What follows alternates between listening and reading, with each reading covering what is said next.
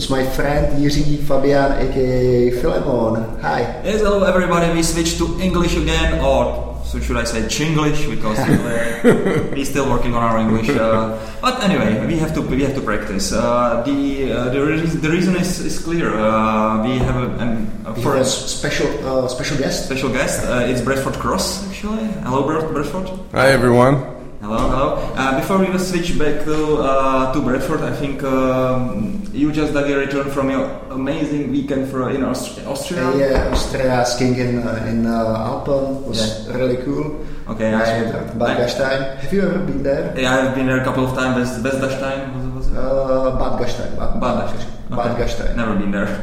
Never. No. So, so you mentioned Dachstein. time, yeah. Ah, that's the different. Okay, okay, never, never mind. Uh, actually, you should, you should, you should listen to our previous episode when I actually had a really nice rant on skiing again. Uh-huh. So, so it, it was spec- specifically dedicated to you, To me. Mr. Dagi. But you were missing like greatly, I must say. you know, we, we, we got three nice guests from Storyous, which is one of the really uh, one of the best startups currently uh, operating out of Czech Republic, which you should really be looking after. But anyway, uh, this Cannot wait to hear it. Exactly. But, okay, so anything else on your agenda? I think Caesar Jack is going on. Jack is going, it's going to be held 27th of uh, February. Okay, what will be? Uh, it's going to be uh, Spring Security from Jan Novotny, aka Novoy, and the second topic is gatekeeping with Gate uh, Zoo or something like that. It's uh, it's going to be presented by Michal Vanjo from Good Data. He's a QA architect there, and Ah. I think it's a very interesting uh, topic. Okay, so it's about like how to keep, keep your Yeah, yeah, they have couple of yeah, no, no, no. They have couple of uh, repositories, independent teams, and they somehow ensure that all the things work together and they have uh, appropriate level of quality. So Amazing. I, I think I will, I, will probably post, No, post on this one again, but I hope I hope you will definitely come in some really interesting topic to, for to, for guys like me who are a little bit you know like rust it, uh, regarding technology. So uh, programming skills particularly. But anyway, back to Bradford because because you still mm, consider to be a technical guy, right? You like coding and so on, or I think I'm probably a bit rusty as well. Uh, I think last last code I wrote was I think a, a Clojure scraper for some recruiting hacks. I think Okay. so. Yeah. that's cool. But Those- you mentioned when you mentioned Clojure, it's it's functional functional language. So Yeah, I switched over to all functional in 2007. Okay. Uh, when I was still at Google, I started doing Haskell and OCaml, and then after I left, I decided to do all Clojure for my first company, which was started in 2009. And we were one of the first, like, sort of real large scale Clojure deployments, especially out of startups. So that was huge, like, I think supporting and, and helping to shepherd the early Clojure community. In fact, we were finding bugs, you know, like compiler bugs and Hadoop jobs and stuff like at the time. So we were on the bleeding edge and we were bleeding, you know, for sure. uh, but you know, I think in the long run, it's been a, it's been the right bet. And then I think now you see really everyone coming over to functional programming, right? So I think the fact that I was really early is good because now when we go to recruit folks, like a lot of people respect the fact that we've been leading these kind of teams in production for a long time. Okay, uh, so so now probably our listeners are rubbing their head uh, whether they should be investing into like going fully functional as you did. Uh, can you imagine that uh, functional programming language is the only language in the toolbox of of, of given developer, or would you uh, probably suggest to have some something next to the? I think that for most projects that people do, um, things will move to functional, right? So, like, I think when you look at backend systems, like on the JVM, you know, I, I think most of the best teams are triangulating on using Scala. Um, I would have liked to see Clojure getting more uptake in certain ways, but I think it's a little tricky to bring the masses over to Lisp right now. So it's, you know, I think Scala is a nice step. Um, and I think that if you look at every language, it's sort of moving towards being more functional, right? So if you look at look at Python, that's an imperative language, but anything interesting that they've introduced for the past many years has been basically functional ideas taken Right. from um, the ML community. ML not being machine learning, but the programming language ML that evolved into OCaml and Haskell and everything. And I think even if you look at Java, the poor JavaScript guys are you know doing all functional stuff mm-hmm. now with like mm-hmm. React and so on. So I, I think that style is definitely winning for a lot of reasons, and it makes sense. Like striving for immutability mm-hmm. is generally going to make your code less error prone. You know, like the com- the composability and, and power of abstraction that you get when you think functionally, and, and you start to think about composing functions and so on instead of only in an OO type way. I think is uh, is much better. And then you know the ultimate thing is for people to go back and understand CLOS, which was that object system developed in Common Lisp back in the day. Um, and when you really understand that, that's when you start to realize that objects are just syntactic sugar over a hash map of functions. Right. And then you're like, oh yeah, you know, and you can you should you can do lots of things with these structures. And in CLOS, it's actually a much more advanced object system um, than than what we think about now when you're doing OO programming. So, but it's it's again like sort of rooted in functional thinking in a sense. So yeah. Yeah, we deep dive uh, to technology, but uh, would be better to tell to tell our listeners uh, more about you because it's fine to, to hear about Clojure and Scala, but, but uh, you you did uh, amazing projects, so maybe you could mention something. Sure, yeah, sure, sure. So uh, I'll give a super quick overview. So my background is, a, is as a computer scientist and finance guy. I actually double majored always. Um, and then when my first part of my career was in the hedge fund business, actually. So I was building uh, fully automated, machine learning driven trading strategies. Which is quite popular topic nowadays, right? Like these Yeah. uh, fully automated hedge funds are Yep. popping, popping up. Yep, exactly. So I started that in that in 2002, and it was a lot of fun. I, I, I still do that, um, but not you know sort of like publicly and openly or whatever. But I think it's a wonderful and very interesting area. Um, but after a while of doing it successfully, I was really missing uh, sort of having a customer, right, and like working in more of a technical environment. It's just sort of a pure cash machine, which is fun and it's sort of like entertaining and you make money, which is great. But there's a lot of other like sort of interaction I was missing. So I decided to switch to tech. I went to Google in uh, 2007 and was there building a. Uh, uh, working on Borg, which is a distributed system that Mesos is based on. So I wanted to learn how to build like arbitrarily large systems because that was kind of the bottleneck for me in the trading days was that you know I was able to build all these statistical models, but I wanted to keep you know do richer and richer ones that took more different kinds of information into account. And I had a problem doing that because I just didn't have really the ability to lead a, a hardcore systems engineering team. So I felt that was the bottleneck. And uh, you know, in, in hindsight, I'm really glad I did that because that proved out to be true, right? Like now, most of the really interesting stuff is done at scale, and like a lot of people are having this issue where they're not super familiar with how to deal with scale. So I wanted to make sure I did that and put it behind me, and I'm glad I did. So after that, in 2009, that's when I started doing startups, right? So I felt very comfortable that I knew how to build you know large scale systems and manage and run teams that are dealing with machine learning and big systems.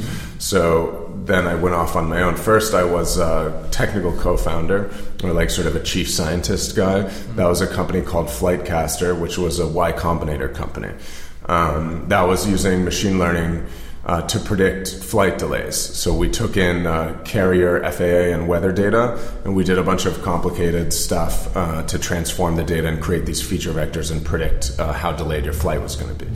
Um, and then we sold that after about 18 months. That was like you know, I think we had some misguided things that we were doing in the business in terms of understanding what the real user needs were and what our target audience was. We we kind of were pretty naive. So you know, I, I I took a lot away from that experience when I started uh, Prismatic, um, which was 2012. And that uh, was basically a personalization engine, right? I love that application. Thank you, thank you. Um, and a lot of people did. I think in the in the geek community, Prismatic was like really popular, and we actually had um, very very strong numbers within like our core community. Like the engagement numbers were insane. The amount that people use this thing every day that was like it was nuts. Um, there were people. We thought some people were actually scraping Prismatic. And they were actually using it that much, right? So we were like worried that our competitor was like scraping us to get training data to train like their natural language processing, but it was actually like real users, and we were just like, holy crap! Apparently, you had some uh, really, really heavy user here in Yeah. Czech Republic. yeah. Um, so, but the problem was that you know it wasn't a mainstream thing, right? And I, I think that we we fell into that whole bucket of trying to get the content stuff right, um, but then social just won, right? So, like we didn't have anything interesting. Uh, I think all the businesses in that era have been in trouble. Uh, have either had to shut down or get acquired. The only one that's still standing is that is the Flipboard thing, right? And I think they're they're just in a world of hurt right now because their retention numbers are really bad. And that was the big thing I learned about you know the consumer world from Prismatic was that um, really retention is is king, right? Because you there's a bunch of hacks you can do to bring a bunch of people in the door. Um, but it's very, very hard to make something that that uh, that the mass consumer audience is going to use every day, and I think that's what everyone's trying to do, of course. But you really have to tap into a deep, like a, emotional and human need to do that, mm-hmm. and I think that's the thing that these purely utilitarian products like Prismatic really miss, mm-hmm. and why you know everybody has gone over to like a Facebook or a Twitter or something, and you keep seeing that transition. But here's the problem with it like the election in the U.S., the Trump thing, and all the all the fake news crap and mm-hmm. everything. Um, and of course, that's all the exact stuff which Prismatic solved, right? So I think you know, in the end of the day, you want something like what we did with Prismatic, but you need to have it on top of a social community. And our idea was to do that, but we got the order wrong, right? We kind of had too much of the data stuff in the beginning, mm-hmm. and we didn't we didn't really invest properly in figuring out how to turn it into a community from the beginning. Mm-hmm. And I think we tr- we thought we could co- sort of bootstrap off of Twitter and then build our community, and that was just wrong. So that, I think that was the big issue with Prismatic. So in the end, you know, we had every, everyone wanted to buy us because the tech was was state of the art at the time, right? Um, in 2012. Um, you know, we were approached by a number of really big tech companies, uh, es- especially uh, Facebook. We were talking to a lot, and they they really needed this kind of thinking over top of newsfeed. So they were going to bring us in and have us sort of be really high-ranking folks in terms of running news. So it would be considered as a acqui-hire, or they would be interested also in like your tool itself. Well, I think the idea, which is that what it ended up happening, was it's always it was tech tech plus acquihire, right? Right. But I think that in the end, in to take what we did with Prismatic and take it into a company like Facebook or LinkedIn or Twitter or whatever, you have to basically rewrite it on their stack because you can't just drop our giant complicated Clojure code base and then Right. run LinkedIn or Facebook. So. You know when it when it did end up getting acquired, which was by LinkedIn in December of 2015, it was it was a tech plus talent acquisition, Right. and like the new stuff for natural language processing, uh, for auto classifying documents and people and so on, is based on the Prismatic tech. But the guys had to basically port over what we did to their stack in Java or Scala or whatever. This is, this is the problem with LinkedIn really because their uh, acquisition never never uh, got it really right. Meaning that uh, the products uh, they didn't keep uh, No. the product, you know, like uh, going, but rather they just shut it off, which, which happened to Price Prismatic as well, right? Yeah, yeah, for sure. I mean, I think with LinkedIn, they've really tried to run this strategy of like sort of copying the Facebook model, uh-huh. right, and doing it on LinkedIn. Mm. And they've sort of tried to munge together a bunch of stuff. You mm. remember they bought the Pulse newsreader back in the day, and then they bought Prismatic, and they're sort of mm. trying to incorporate the tech. But you know, and I, I, I think it's a good idea for them to try to make like a a unified like LinkedIn experience. Mm-hmm. I'm just not sure that they've executed on it super well. Right. And I think in particular the new app relaunch was just awful. I mean, have you seen the response to this online? Right? It's like I've tried to load it because I use LinkedIn all the time because I am all you know recruiting and doing business development and sales all the time. And and the load times on it are just awful. It's Uh-huh, like I can't even understand who shipped that at a company like this with so much money and so many Mm-hmm. great people. It's like how do you let something out the door with such latency? It's just like I don't know. Well, uh, Microsoft, Microsoft. yeah, that's true. It must have been the when they, when they went to Microsoft. Look at Microsoft Office really. Yeah, yeah. updating every every month, every fucking month. I, I'm, I'm getting like one gig of updates. So, Yeah, I think you're right. That they, they had to go through the Microsoft QA process when they came in, and they were like, "We need to introduce some latency here, guys. You know, yeah, we, we you need to call like a you know wait right here for 500." minutes." But real but it's amazing that you, uh, after a year of uh, after after the year uh, after acquisitions, you made it into your own uh, new gig. Uh, Mm-hmm. because I was considered that you know these acquihires usually pushed you to stay with the company much longer. Right. Yeah. Yeah. So it, it's a great, great point. So with both, uh, you, you know, taking a step back. So I, I've known that I really want to be an entrepreneur and grow into a proper like CEO, right? And I, I think it's important for people that have a strong technical background to push themselves to do that. And not everyone has to do it, but we need people to do that, right? Because otherwise, you know, you everyone's always frustrated that that the business side doesn't understand technology. And I figured, you know, I'm as a finance guy and somebody with good like sort of business and product vision, you know, I should go and do that. Um, but I knew that it would be a real journey because I was used to being very introverted, very very technical guy. When I switched to being a CEO, I was actually in the process of doing a, a starting a, a, uh machine learning PhD at Berkeley, and I at my when I was a CTO of of uh, Flightcaster, I was doing classes also. So I was in this very deeply technical mode, and I sort of pulled myself out to the business side. Um, and what I decided that I really wanted to learn about entrepreneurship the whole time more than anything else. So every single decision I've made has been with that clarity in mind. So when when uh, Flightcaster was acquired, I was the only person who didn't go with the acquisition. And I talked to my co-founders and I told them, I'm, you know, I'm not going to screw you guys. Uh, I'm going to come along with all these meetings and everything for the deal, and we're going to work together on making sure that the deal can get done without me going. And if I'm going to kill the deal, I'll go because I'm I'm not going to like hurt my team.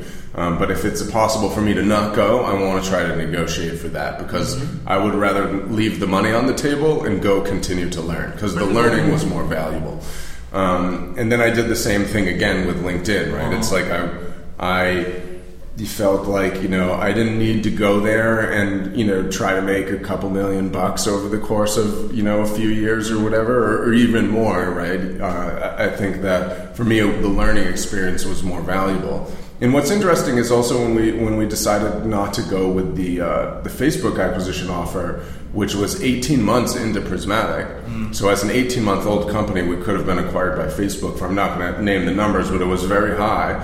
And we you know that was in the fall, in the fall of 2012 so facebook stock is now like six times higher than that. So we would have done very very well financially. You know and in hindsight do i kind of regret that decision? A little bit because i think i, I probably thought that things were going to play out much differently in the content ecosystem than they did so i kind of regret a little bit of being wrong about that.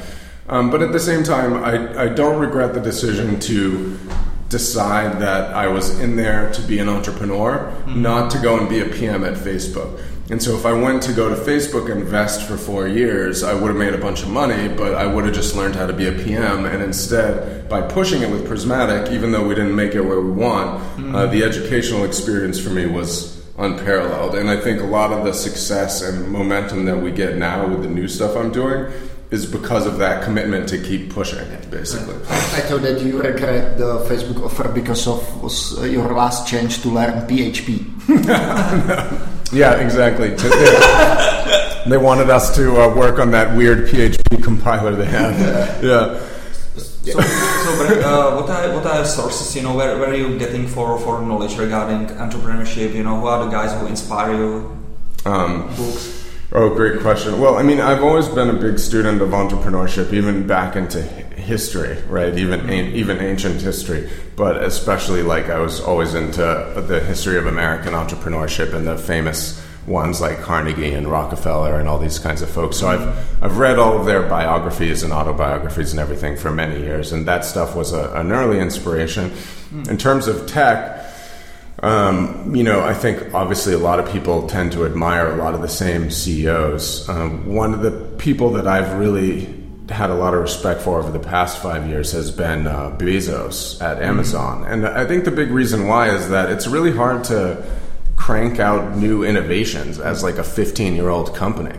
And the fact that this, this quote unquote bookstore you know, has expanded into so many other things, even with their main business, and then they created AWS, is mm. really impressive for me. Mm. If you look at this, right, this is a thing, if you study like the bigger companies, it's very hard for them to innovate, Yeah. right? So even if you look at Facebook and Google, mm. like where are their products, their second products that they've created that are successful? They're all acquisitions. The only thing that Google has really created internally that's been a successful product after search is actually Gmail. You know, the map, Maps is a mashup of several acquisitions. YouTube, Android, all these things are acquisitions. Facebook, I don't, you know, don't have to name them. It's all the same story. The fact that these guys are able to create something like AWS so far into the business is really impressive. Mm-hmm. And I think that is a similar reason to why I was also a big admirer, obviously, of Steve Jobs and Apple. You know, and it's not just because of the same, uh, you know, hype about design and all that stuff that mm. was exciting about it for me, but it's just the idea to create a culture that can sustain innovation in the long term mm. and keep cranking out awesome new products mm. is like awesome. So that's something I really aspire to. It's like why does why does the cycle have to be that it's only fun and cool and innovative at a startup and then it becomes already stale after the startup's like 4 years old it already acts like a big company. At the same So- time, Amazon is considered like internal culture is very competitive. Yeah, it's It kind makes- of a funky yeah, it makes culture. really like you know like high profile guys uh, even cry in their cubicles Yes. and so on so It's uh, true. if you compare your your style of leadership to to, to Bezos uh, uh, do you have the, do, do you see the same uh, same lines or Uh, It's a great, great point. So I think if you look at a lot of what are considered to be the top CEOs in recent history, like so you have Bill Gates, Steve Jobs, Mark Zuckerberg, Benioff. Benioff. You have obviously Larry Page. Um, so Richard Branson. Rich, yeah. Elon Musk. So if you look at these guys, right, and Elon is a good example, right, and of course Bezos. So these tend to be like very hardcore Type A personalities that are very good at, uh, you know, vision and execution, and they're not really good at people. Right, so I like this three three sort of vectors of leadership framework, which I actually got from Chris Cox, who runs product at Facebook. Um, basically, you know, there's three variables in leadership at a high level. There's vision, execution, and people. And you know, most really good leaders are only good at one. The very best in the world are only good at two, and nobody's good at three. Right. And so, you know, maybe you'd like to fantasize you're good at two, and that's fine. But the most important thing is to know the one which you suck at, right? Um, and for most of those CEO types, it's people, right? And and I know that about myself. And I think the most important thing, which some of them haven't done, um, is to acknowledge that and, and offset yourself with a better leadership team that is strong in those other areas where you're weak. And I think the best example of this being done really effectively is at Facebook with uh, Mark and Sheryl. Uh, and also Chris Cox and how they work together, right? And then they also have uh, Schrep, who's the CTO. And there's like nice overlapping skills between them, right? Like uh, Zuck is a vision and execution guy. Sheryl is people and execution. She's not a vision person, but she overlaps with him on execution. She's hardcore, but she's really socially intelligent. Um, if you look at Chris, who runs product, he is very visionary and he's an amazing people person, but he really doesn't want to manage execution. And, you know, I think that there's these offsets, and when you get that right, that's how you get the culture right and you avoid that type of problem that uh, happened at Amazon or at Apple, where even though you have to admire the results they've been able to achieve, um, when you look at some of the other issues about burning people out and so on, it's, it doesn't look as good. And, and frankly, I don't think it was needed to do that in order to achieve those results. But I think just under the management culture that they evolved, that's just how they had to do it in order to get stuff done. interesting stuff you mentioned all, all that people from uh, Facebook by their first names. Uh, it's because you know them. You met them during the during the prismatic negotiation, or Yeah, we, we interacted with people during the prismatic uh, negotiation, and then also um, I just think like the Silicon Valley community is pretty tight knit. Uh-huh. So I think you you get to know people, you know, personally, or even sometimes feel like you know them personally just by being in the community for a long time. Mm-hmm. So I've been there for a decade now, and you just sort of get, you know, tie, you just get connected. It's like a f- social fabric. So you mentioned a Silicon Valley uh, community, but now you're located in Prague. You know, is it possible to run a successful startup out of Prague? And what do you think? It's a great question. So, I mean, what, what we're doing is really to, um, you know, leverage the unique strength of both sides of, of the equation here. So, in San Francisco, we do the business side. So that's where we're, we're doing vision, we're picking our shots, we're doing the go-to-market strategy, and we're running sales out of there. Um, and then we're hiring up people depending on the business, you know, in New York or London or other places like this. In fact, we have employees in both places now. Um, but in Central Europe, you have this really unique talent opportunity where basically there's an imbalance of global, like, awesome opportunities relative to the talent pool that's here, right? So when I look at Silicon Valley, on the other hand, it's like just completely full of opportunity and not enough talent. Mm-hmm. And I think the idea, the idea that a lot of people have in Silicon Valley is that all the smart people have already moved there. And that's mm-hmm. not true, obviously. So what I look at is just, okay, you know, how do we kind of balance this? You know, I've been building teams there now for 10 years, and especially over the past five years, I think the culture is becoming a little bit toxic. You know, you see a lot of job switching very quickly. Um, everybody is reading TechCrunch all the time, and it's like I, I do deep R and D projects, right? So I, I want people to focus for a long time. I want to work with people that want to make a big impact on something that's really hard and takes years to manifest. And that's hard to do when everybody's looking around for the next Uber and trying to switch their job every 12 to 18 months. So that sort of frenzied activity I didn't like. Um, and then and then I you know I see this imbalance of opportunity. I've been coming here for so long, and I'm just like, man, I got to try to do this. And since I decided to start like. Uh, like a startup studio or R&D center that creates many companies instead of just creating one company. Mm-hmm. And then I had the backing of DCVC, which is the venture capital fund that I started back in 2011 that's become successful. You know, I was just like I have a lot of weight behind this. I have a lot of power behind this and so I have the opportunity to really go and have a huge impact mm-hmm. on the region mm-hmm. and kind of really become a talent black hole, right? And suck a lot of people in so that you can create critical mass you know, of really awesome machine learning and systems people. And once you can do that, then you can create an environment which I think it mimics the type of stuff we have in Silicon Valley. Um, but you still have this problem where you can't access the global markets from here. And I think that's the biggest problem for startups in the region. It is Yeah. because I think the, the problem for that is that usually the mothers of these big companies and corporations are not located in Prague, right? They, Right. Mm-hmm. They have only like local branches, branches here. You don't see this, so you have to move either to, to UK, to London, Yeah. or, or work out the US. I think there's also long-term cultural issues in Central Europe that will take another generation to shake out. You know, like I think it's there. There's a, you know, people have a hard time to sell. For example, even just selling themselves. You know, it's like a culturally, it's culturally a stretch. And I think you know the millennials are certainly better than the mm. previous generations. But you know, I mean, it's only 27 years after communism, right? So it's gonna. It takes 50 to 100 years to Right. change a, a culture that much. I think. It's it's, So- it, it, it's funny though, you know, because I think uh, both of us three are in the very same or similar sim, similar business, right? Yeah. You you creating your own incubator here, Yeah. focused on machine learning Yeah. and, and, and, and, so and so and building your uh, technical stuff here. Uh, I'm doing the same with, with, with my company where we actually Mm-hmm. have a pool of technical guys, and instead of investing uh, using money into like young promising Mm-hmm. startups, we invested in, we we gave them teams for free, let's say, Okay. in exchange for stakes. Yep. And the same, uh, Roman, uh, as he's working for Zonky, our creative dog. Creative Dog, And they are, they are doing the same, right? Innovation for corporation is in exchange for, uh, I think there's a gain share model or whatever you do. Yeah. yeah. Anyway, so so I think there's really like uh, we see seeing the, this very same. The, the only pr- uh, problem which I have with current uh, um, employee employees is in fact that they don't understand stuff like you know stock options programs. You know, they Oh, they, they, sure, yeah. they are they are in their comfort zone, and nowadays the situation is that uh, they are overpaid. I guess you know. So Yeah. so I think I'm seeing the very same symptoms as you are seeing in Silicon Valley. Yeah. You know, like zero reality. You know, Yes, I, I, I agree. I agree. I do. I do start to see that culture coming here a little bit, and I do think it's a worry for sure.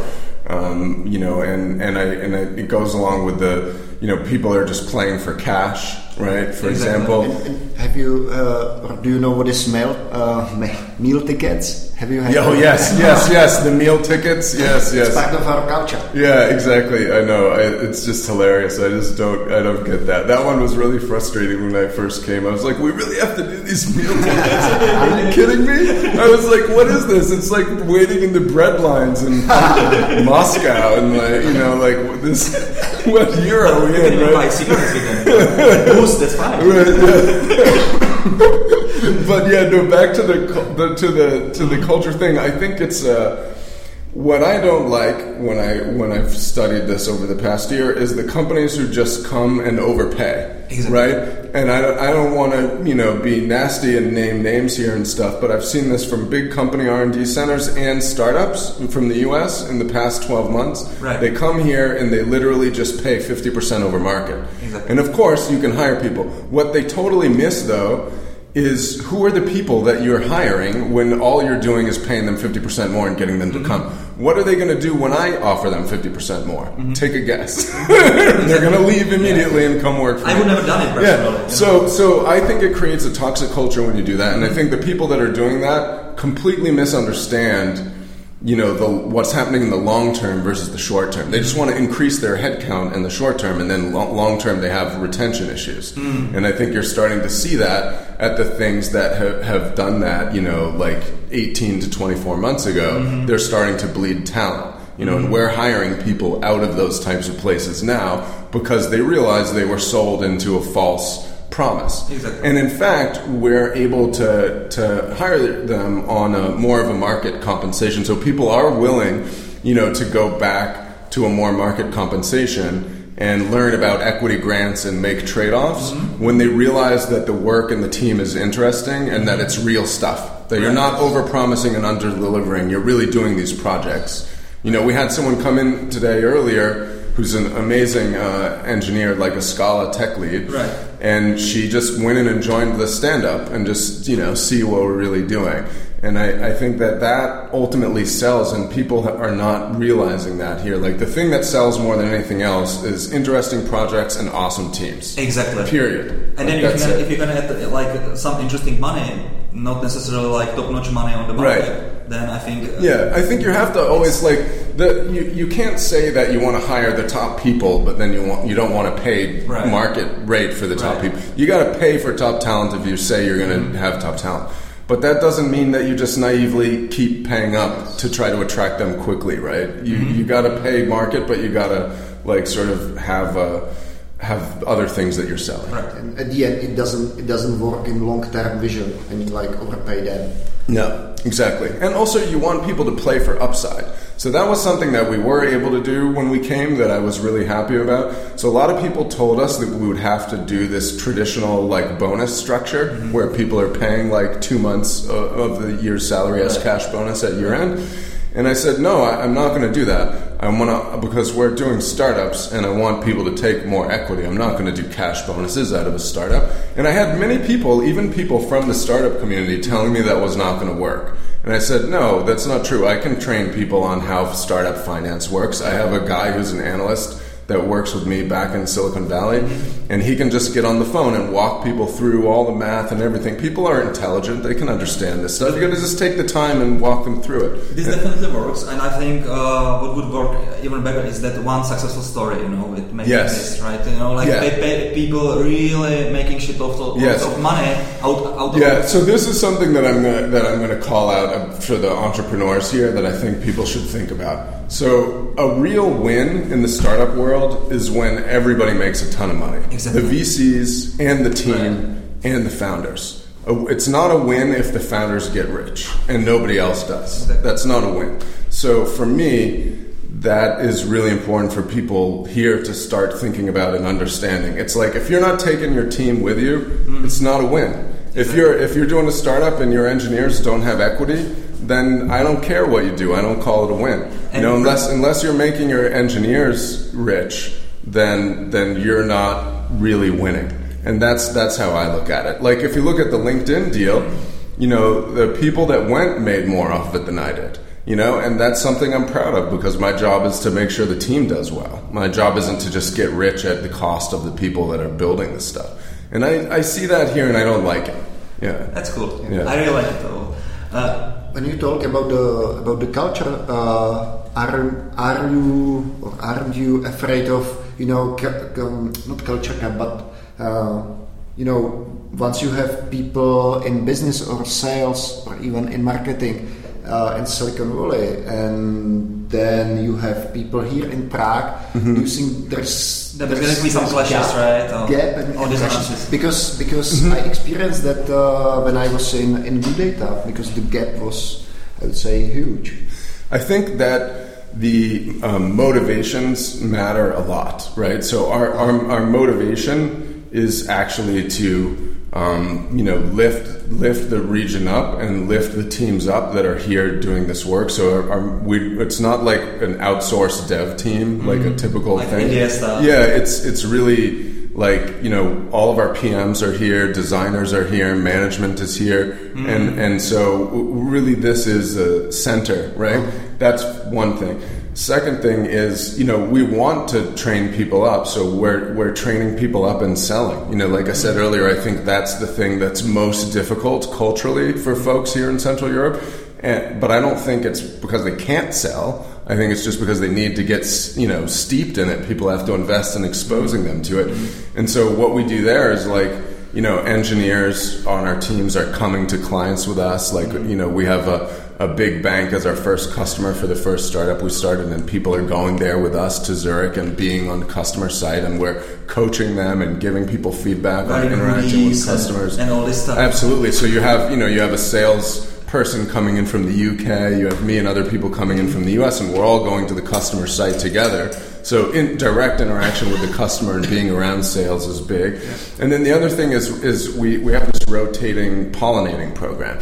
So we, we actually rotate people through hmm. our offices in San Francisco. And then we are rotating people from San Francisco here. And over time we're going to build a bigger and bigger team in San Francisco that's only going to be very, very, very senior people. And the, the whole purpose of that is to reverse the brain drain effect, mm-hmm. right? Because like the best, most senior people here have tended to go abroad. And in order to reverse that, we have this sort of advisoring and mentoring thing. So we're going to be bringing people there with us for three to 12 month periods, mm-hmm. um, sort of like an internship type of a period um, where they're working directly with very, very senior people in right. the valley. So I think it's about the motivation. You know, is it is it an us versus them, or is it an awesome global team who's distributed and, and, leveraging all of one another's strengths? And I think it's a philosophical thing in terms of how you approach it. Um, but what we're seeing is so far is just like really awesome. You know, with the guys that we brought in October to spend a month uh, there as the first experiment with this, it was awesome. Everybody loved it. They got a lot out of it. We set up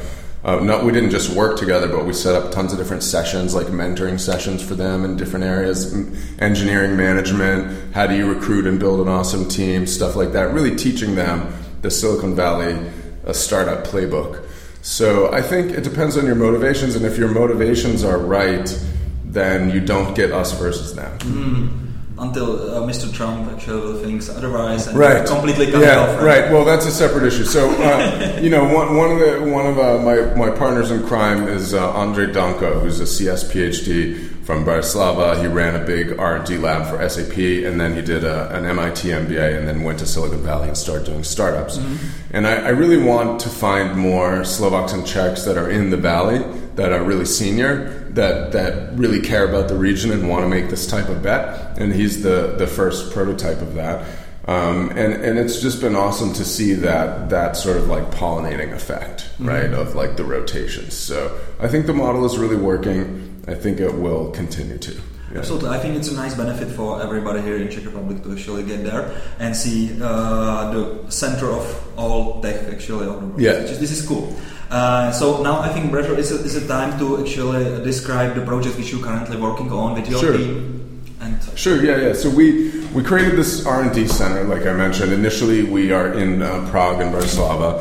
I think next we're going to Brno. Um, we try to get each office to you know up above ten people. Um, they're very entrepreneurial. Oftentimes, there's uh, a bunch of founders that are actually in the in the thing. Ba- Basically, we're going for people who have tried stuff and realized this issue where it's so hard to go after the global markets from here, and they've realized that there isn't really the mentorship community around here to truly learn how to do this stuff well, and they want to learn it. So they they they're joining up um, even though they really, in the longer term, want to be entrepreneurs. And I support that. I want them to be entrepreneurs because we're creating a, a startup studio. So we want to start as many things as we can. So if I have a Czech guy who tried a startup and it didn't work, and then he joins up and, and, and runs a, a project as a PM for a couple of years and just kicks butt and he's been kind of trained up. I want him to go and be a CEO, right? But I don't want to. I don't want to play make believe. I don't want to bet on somebody as a CEO unless I feel like they're really going to build a billion dollar company. I don't want to play games about it, and so I want to train people up till I feel like they're ready to do that. So I think that's really the key here is just like what are you doing to uh, to think about and invest in scaling over time from your group of folks. So that's how we think about like the the group at a at a fundamental level. So at on the business side at a higher level, what, how do we think about what we're doing?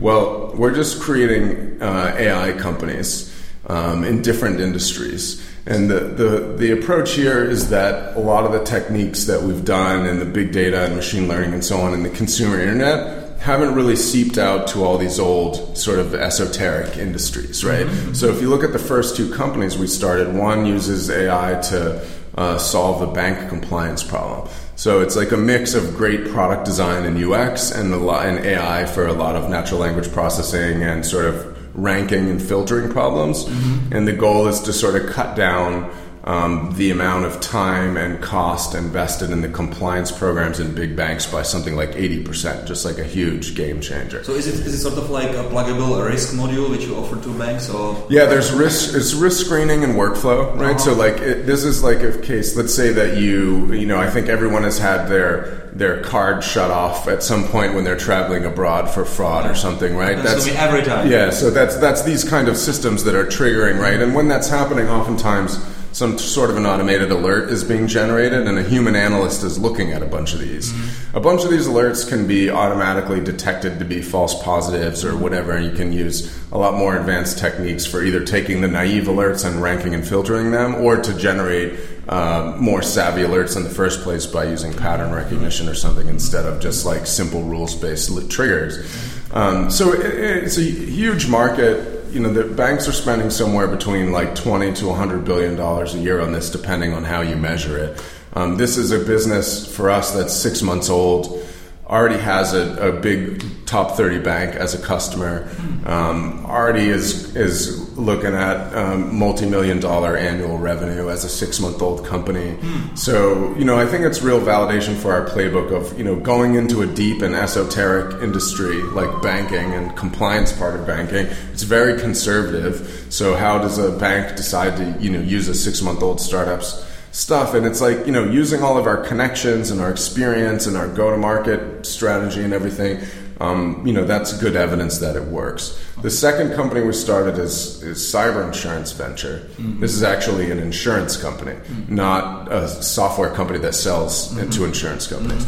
So we are uh, underwriting cybersecurity risk for large public companies so the kind of thing that just happened to yahoo is a great example Right. so they lost, lost their passwords, right? of yeah. So when you want when you these big public companies when something like that happens by law they have to announce it now in both the US and the EU. And it's quite damaging sometimes. You know, it can hit their stock price, it can hit their sales if their brand is damaged, it can hit a lot of things. And it's very complicated to quantify both the risk of a ba- of a really bad breach mm-hmm. and then also the losses mm-hmm. from something like a stock price drop or something. Mm-hmm. It's much easier to quantify the very direct losses, like if you have to pay your users because their data was lost, or, or you have to pay some law firm or whatever. Those are easier to measure. That already exists. That type of cyber security insurance already exists. It doesn't really exist to um, to be able to get uh, cover against some some of these indirect losses like your stock price or whatever. So so that that one is really going uh, well also. I think And- big topic also nowadays is ransomware, right? So the- yeah, there's there's lots of other stuff that we can do with security insurance over time. We wanted to start with the big public companies because 80% of the cybersecurity market is in the US mm-hmm. and 80% of that market is is really in like sort of the Fortune 500, Right. right? So like we wanted to start where the market is mm-hmm. and go and underwrite these bigger losses that nobody's doing right now and then you can start to expand out. Other ones that are big are like you know, uh, all the IoT stuff is really opening up a whole bunch of different breach opportunities mm-hmm. for people. You know, like these weird, weird IoT DDoS attacks, but then also just like, you know, screwing with a supply chain or hacking into a building and screwing with the building. Like, there's a lot of stuff you can do now, and it's uh, that's just opening up more and more opportunities for insurance. Funny story, also, I was talking with. Uh, an auto insurer because we talk to insurers all the time, All right. and these guys are like, the biggest thing we're worried about in auto is cyber Mm-hmm. because the as everything goes self driving, Right. that's becomes the biggest risk. Mm-hmm. And I just thought that was very interesting. How like mm-hmm. even in this area where they're way more concerned about so many other problems for so long. They're now worried more about cybersecurity than anything else. It's like that's No, fascinating. yes, yesterday I saw some funny, funny photo on Internet of Shit actually, and, and it, it, it was a fu- fu- uh, funny uh, digital knob which you put on your heat wave, Yeah. and it got connected into internet. So guess what uh, can happen when anybody actually, when somebody got into your behind your firewall, Right. hacked, hacked, your, hacked your household. And just you know connect to this to this nice knob and turn the heat wave on, you know, just Right. blow your blow your house. So it's straight. So I completely hear you. So Yeah. if I if I if I hear, uh, hear correctly, uh, you all into really hard tech, and you saying that the Yeah. that the er- era of easy tech, let's say some easy crude applications as we call them, Yeah. like is over. Yep. I like to call it um, sort of like deep tech meets deep industries, mm-hmm. right? Because it's not just that it's deep tech, because that's already being done, mm-hmm. uh, especially in consumer internet or in tech in general. Mm-hmm. But what's not really being done is deep tech being applied to every other industry in the world as as heavily as it should be. So if you look in, you know, energy, pharmaceuticals, really all of the biotech. You know, if you look in banking, insurance, real estate, all financial services, if you look at all of the old big industry stuff, like really there's a huge need in so many of these industries for things like machine learning. Right. Um, but because people in tech tend to not have any subject matter expertise and they tend to not really think to go and partner with those folks, these industries are just sitting there completely unexploited. And so our thesis is let's go let's go over here where there's not so many smart people because I don't want to compete against all the smart people. Right. That's a that doesn't make any sense. It's too You know, expensive. it's too expensive.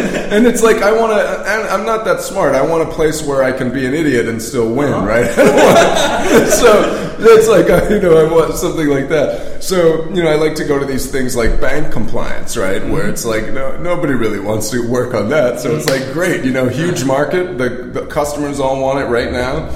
And like nobody else wants to touch it, so that's the kind of stuff we look at. Examples of the next four that we're looking at mm-hmm. um, are so you, you can see that we have this financial risk theme so far, right? So that's one big theme for us. And the next two parts there are supply chain insurance mm-hmm. And uh, climate change insurance. Climate change is a really interesting one. Um, I think that's the best thing you can do for the world to like have a real effect on climate change is to actually quantify the financial risk of it because then you make all the business people take it seriously.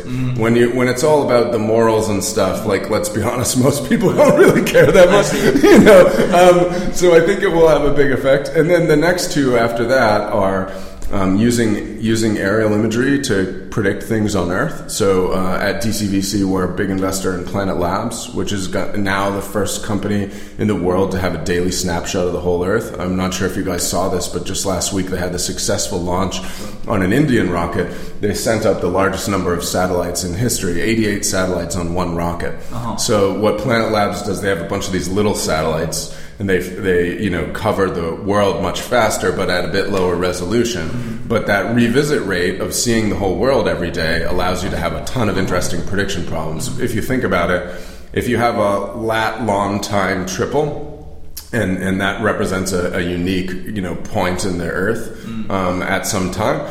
Um, you can join that with any other data that has lat long time. And now you can do all kinds of prediction problems because basically you use computer vision to featureize the aerial imagery, mm-hmm. and then you take some other data set and you make predictions against it using the features that you get out of the computer vision, and you can join it with other features too from the other data. Mm-hmm. That's a huge, a huge area. And again, I think uh, we did an, a landscape analysis across all the industries that this could be applied to, and there's so many problems. So that's one we're doing.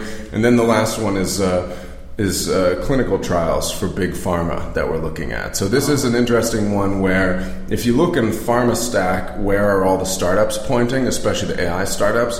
It's at the very tip where you're generating new potential compounds, mm-hmm. right?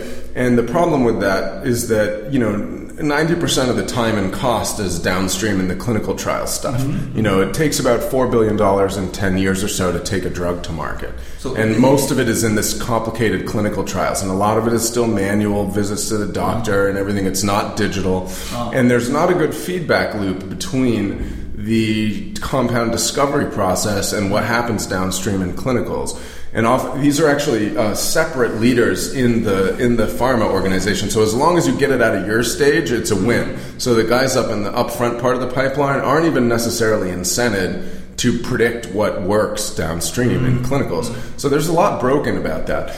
Um, but again, it's one of these things. It's highly regulated, mm-hmm. right? It's not sexy to go in and solve clinical trials. It's sexy to tell your friends that you're generate you're, you're curing cancer by generating cancer-causing compound or cancer-solving compounds. hopefully, not causing ones. And but but actually, I think the biggest thing you can do, just like in, in improving the performance of any system, as all any technical mm-hmm. person knows, the biggest thing you can do is measure and find the bottleneck and fix the bottleneck, right? And so I think that's uh, really one of the most exciting, if not the most exciting things in pharma, and no one's it, touching it. So that's it is definitely exciting. It's at the same time it's a little bit shady business, right? With uh, all those like shady trials down in Africa, sending boxes there, you know, completely unregulated and yeah, well, this is. I would be a little bit afraid actually going into this. It is sort of mafia. I would say. I would say it's. Slowly. Well, I think I, I think that actually most of the most of the clinicals work for the big pharma companies done by a very small number of these huge clinical trials organizations, mm-hmm. mm-hmm. um, and a, a lot of it is mostly all manual stuff. So I think what we're looking at is is more just you have these huge old school ways of doing this. Mm-hmm. Let's digitize it. Let's optimize it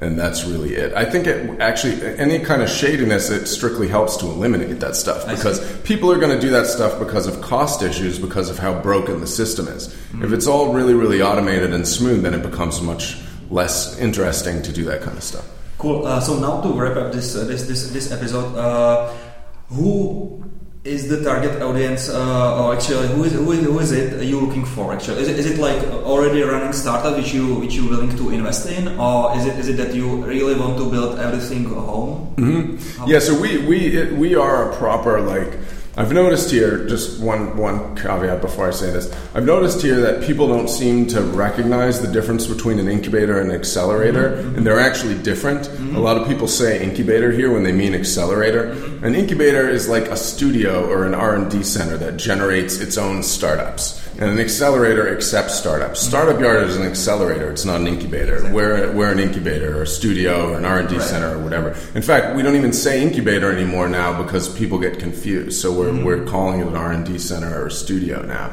Um, so yeah, what we do is purely create new things internally. Mm-hmm. Um, we we do absolutely love to bring in entrepreneurs who want to do these things with us, right? That's like the best thing to do because it really creates a lot of entrepreneurial energy. But we're also bringing in people from bigger companies that have a lot of management experience and so on, and kind of mashing it all up. So, you know, at the end of the day, what we're looking for is entrepreneurs who want to work on machine learning. We are hiring obviously machine learning people distributed systems people, and the machine learning is mostly in, in Python and the C stack that you know as everyone is using these days, and then the uh, systems is all Scala. Mm-hmm. We do do some ML stuff in Scala when why, we can. Why, why not Clojure? It, it, it's again, I think it's just it's more practical to use Scala right now. If you want to build big teams that are robust and can grow over time, it's just the practical choice. So I just had to, you know, eventually acknowledge that. Mm-hmm. I think it's it, it, we had a real hard time with this in Prismatic over time, and I, it, it, pretty much convinced me that it's it's really not the right choice for a lot of teams. So yeah. we didn't we, we didn't have uh, the infrastructure and architecture of your solution, or you usually stack so, uh, but with Python actually, um, and abandoning uh, Clojure, uh, you basically given away such things like Lambda, for example, and so on. Yeah. So your stack is completely homegrown, or you know? No, now, yeah, now, yeah. When, with Prismatic, also the other thing we did, which in my opinion was not great, mm-hmm. and the other reason why we why I thought it made sense to not really do it again was that yeah we had to write so many libraries because mm-hmm. the library ecosystem was so weak, mm-hmm. and so the number of Java libraries that we had to wrap or Clojure libraries that we had to write was very large. So it was a huge amount of homegrown stuff, and in reality, that's not a great way to build your startup in the first couple years. And so, you know, there's just also better le- ecosystem of libraries and so on evolving in, mm-hmm. in Scala. So I think for a lot of reasons, it's a good uh, practical choice. that said, I, I, of course still really love Clojure. Um, and then last thing I would say is the other the other key people that we're uh, hiring are of course you know full stack product guys. All that stuff is React for now, mm-hmm. and um, of course, there's always a debate about whether to use Node, right? Ah. Because you know you want the you want the product engineers to own their own handlers because mm-hmm. you don't want them like waiting on a back end person to do like a mm-hmm. trivial handler that's lame. But at the same time, you know, let's let's be honest, like Node is isn't awesome, you know, on the back end. You know, it would be it would be nicer to use like a something like Scala and like more you know robust sort of back end on the mm-hmm. JVM, but you know, whatever. That's what we're doing now. There's an ongoing debates about some of that stuff, and then. Um, and then I think the thing that's kind of unique is we are investing heavily in, in PM and sort of design and engineering management, right? So we have only about 20 people here in total, but already we have three PMs. So every work stream has a has a really solid PM. Um, and then, of course, you know, with the designers and engineering managers, we're kind of bringing together the entire picture of really building an entire mm-hmm. project, uh, like product here.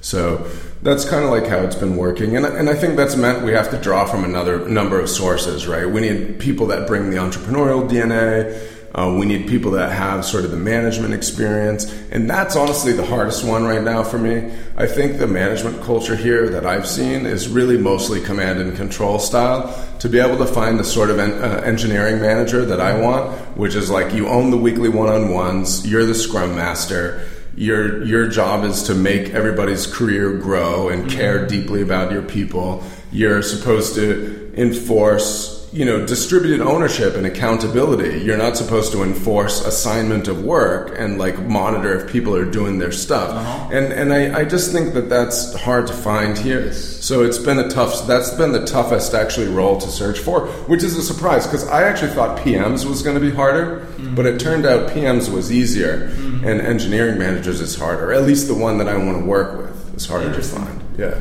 interesting uh, yeah, as you as you, as you uh, no, uh, as you mentioned that the, that that uh, how to say it, that the culture of uh, ownership and, and the, the thing around, mm. I see that's that's uh, very difficult because most of the people work in command and control yes mode. Yes, it's been it's been a challenge, but we again this is why I said like earlier about you know, what are your motivations? Yeah. Are your motivations to outsource work to worker bees, or are your motivations to grow people? My motivations are to grow people, mm-hmm. and and I think that that ultimately is the biggest attraction of talent that you could possibly have. When people realize you actually care about them and you want their career to grow, Mm-hmm. like they just their eyes light up, right? And that's very unique here, right. I think, especially. So if we can get that management culture right, it'll be huge. And then we just have to be patient with people because it is true that people aren't used to that type of ownership mentality and distributed